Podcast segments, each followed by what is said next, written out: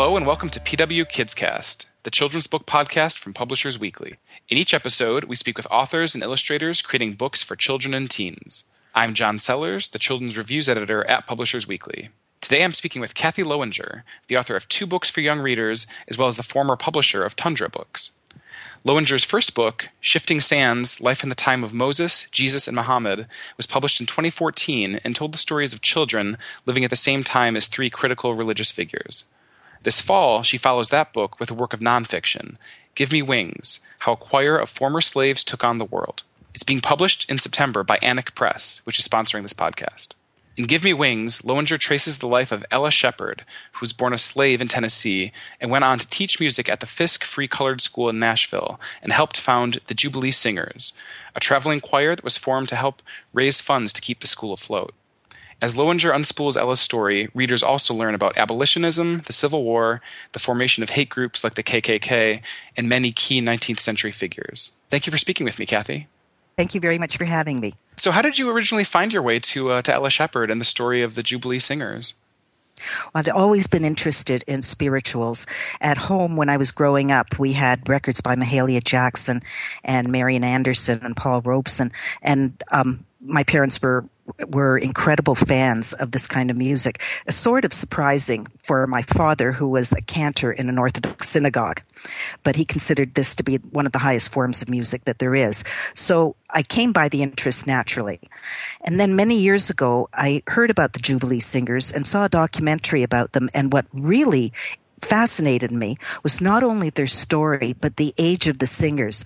The youngest was Minnie Tate, who was 13 years old when she started.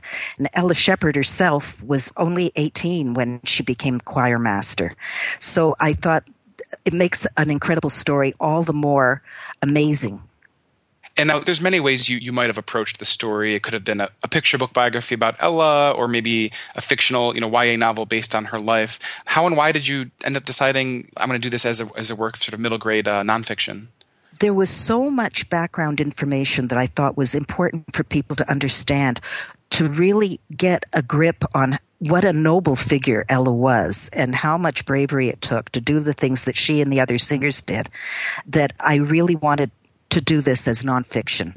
And there were so many pieces of information that wouldn't have fit into a novelization comfortably. For instance, I have a tiny little bit about Stephen Foster because Ella loved to sing his songs. You can't just make a reference to him. There has to be a bit of information about him. Mm-hmm. Now, is um is Ella's life uh, fairly well documented? Is there a lot of information you were able to to pull from? Ella wrote incredible diaries and letters. So all the words in the book um, that are ascribed to her were, in fact, her words. I didn't want to put any words in Ella's mouth or in anybody else's mouth. And that was another issue about doing this as fiction. So I didn't want to appropriate anybody's voice. I didn't want to give these people who I'd come to know language and words myself. So I really tried to stick with what they had said themselves. But luckily, she was a devoted diarist. So we do have a lot of information about her. And um, aside from those diaries, uh, what other resources did you find that you needed to, to, pull from, especially if you wanted to get information about the singers or some of the other, uh, I guess, context of the era?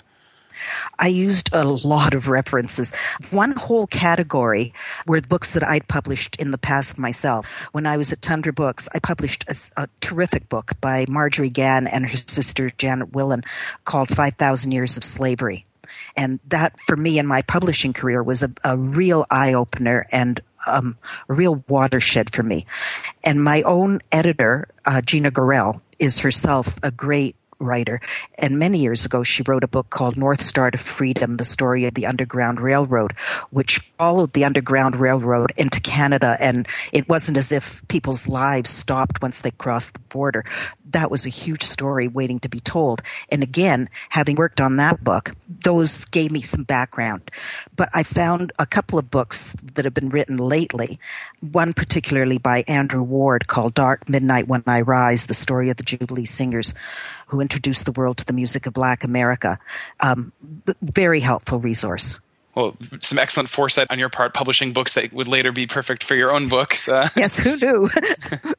well, you know, as you mentioned uh, before, you know, the spirituals and the songs that uh, the slaves often sung, you know, they, they play a, a, major role um, in this book, certainly. And you you actually included uh, the lyrics to, to, several of them. Uh, was it hard to uh, choose, especially given you know your own oh, yes. familiarity? Yes, it was. It was very hard to choose. Um, for a whole host of reasons. These are um, the songs have uh, power that doesn't really have to do with the lyrics. It's more about the context. So the lyrics themselves can seem very simple and very straightforward. The songs were meant to be shared, to be learned quickly, and to be sung together. It was difficult to find songs where the lyrics really conveyed that sense of emotion to people that might never have heard the melodies. Mm-hmm. I feel like also in the book you get the sense of just how important these songs were on multiple levels and it really at multiple points in time. You know, oh yes, when at one you know, one point they're sort of a, a, source of solidarity for for slaves. Um, they become a way to encode messages that allowed some to escape, and then later, you know, much later for the choir themselves, I feel like their their own fortunes sort of sort of changed uh, in part when they sort of embraced those songs themselves. Oh, no question. This is what saved the school. They were not a success as choir, although they sang beautifully, until they introduced spirituals. The first one they sang was when they sang at Oberlin, and it brought everybody to tears. There were people who'd never heard such music before.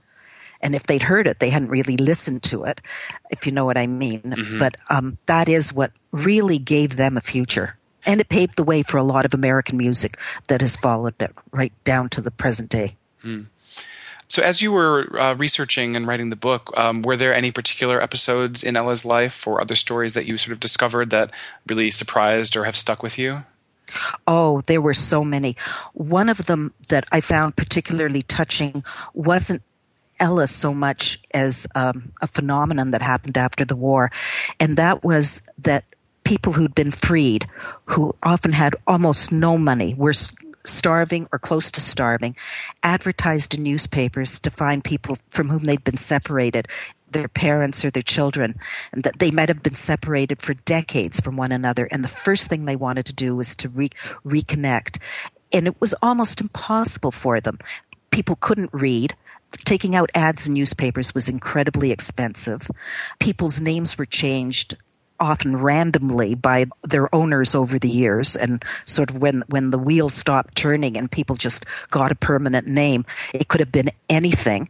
So making those connections was almost impossible yet people didn't didn't give up on doing it. And that really broke my heart.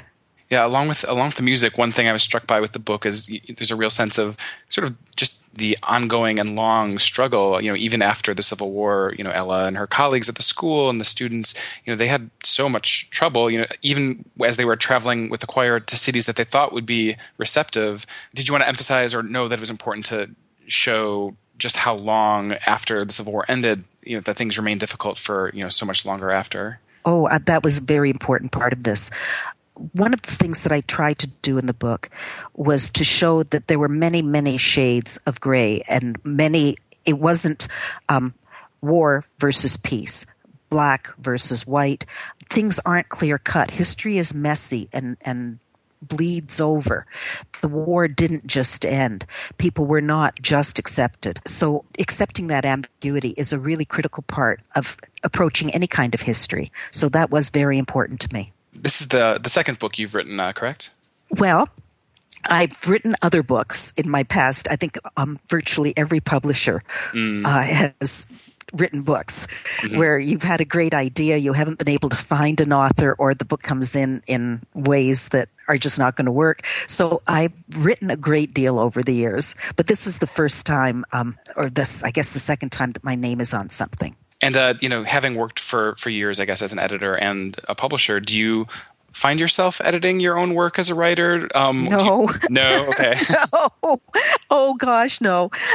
Absolutely not. It's so difficult. If you do that, you end up rewriting the first chapter a hundred times. Mm. And a very wise editor who became an author and whose name unfortunately I cannot remember once said to me that the important thing was to just write it down, write the whole thing down, period and then go back because otherwise if you approach it as an editor you will fret over the first page for the rest of your life.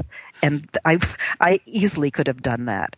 Well, with this and the previous book that uh, also has your name on it, um, are both stories drawn from you know history of different periods. Why do you think uh, you've sort of gravitated toward that um, with your most recent books? That's what I've always loved myself. I was a child who loved, for instance, and this is going to sound terrible. I loved Tarzan movies for the glimpses I got of people who were living different ways of life. And I wasn't interested in people making war on Tarzan and his buddies when they came from England. Um, I was interested in what languages they might speak, what they ate, and so on. And in fact, my first my first life was as an anthropologist. I went uh, to graduate school. I did field work in Antigua, and how people live and how they create societies has always been something that has been a primary interest to me. So, do you do you miss your work in the publishing uh, world at all, or are you uh, sort of enjoying this no. you know, quote unquote retired life as an author? Yes. No, publishing has changed so radically, as you can probably tell with my um, difficulty with Skype and learning how to to use it. You can imagine that publishing in a new technological age is not something that's very comfortable for me, and the whole business has changed enormously. I had terrific experiences. I worked with some fantastic companies and met some of the, the most brilliant authors that I can imagine and loved every minute of it. But the world has changed, and now it's time for younger people with new visions to take it on. And are are there more uh, books in your future? Is there anything you're you're working on now?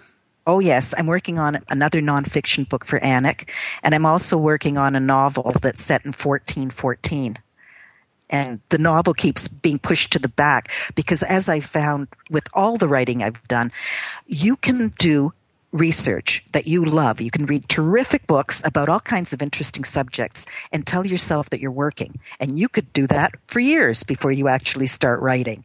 So that's what's happened with my novel. It's been in the writing now for five years and I've been researching the characters on whom it's based for all that time. And I really do need to get myself working on it. Well, congratulations again on the new book, and uh, thanks for speaking with me. Thank you so much. Hope everyone enjoys the book. Once again, I've been speaking with Kathy Lowinger, whose book, Give Me Wings How a Choir of Former Slaves Took on the World, is out in September from Annick Press. Thank you for listening to PW KidsCast.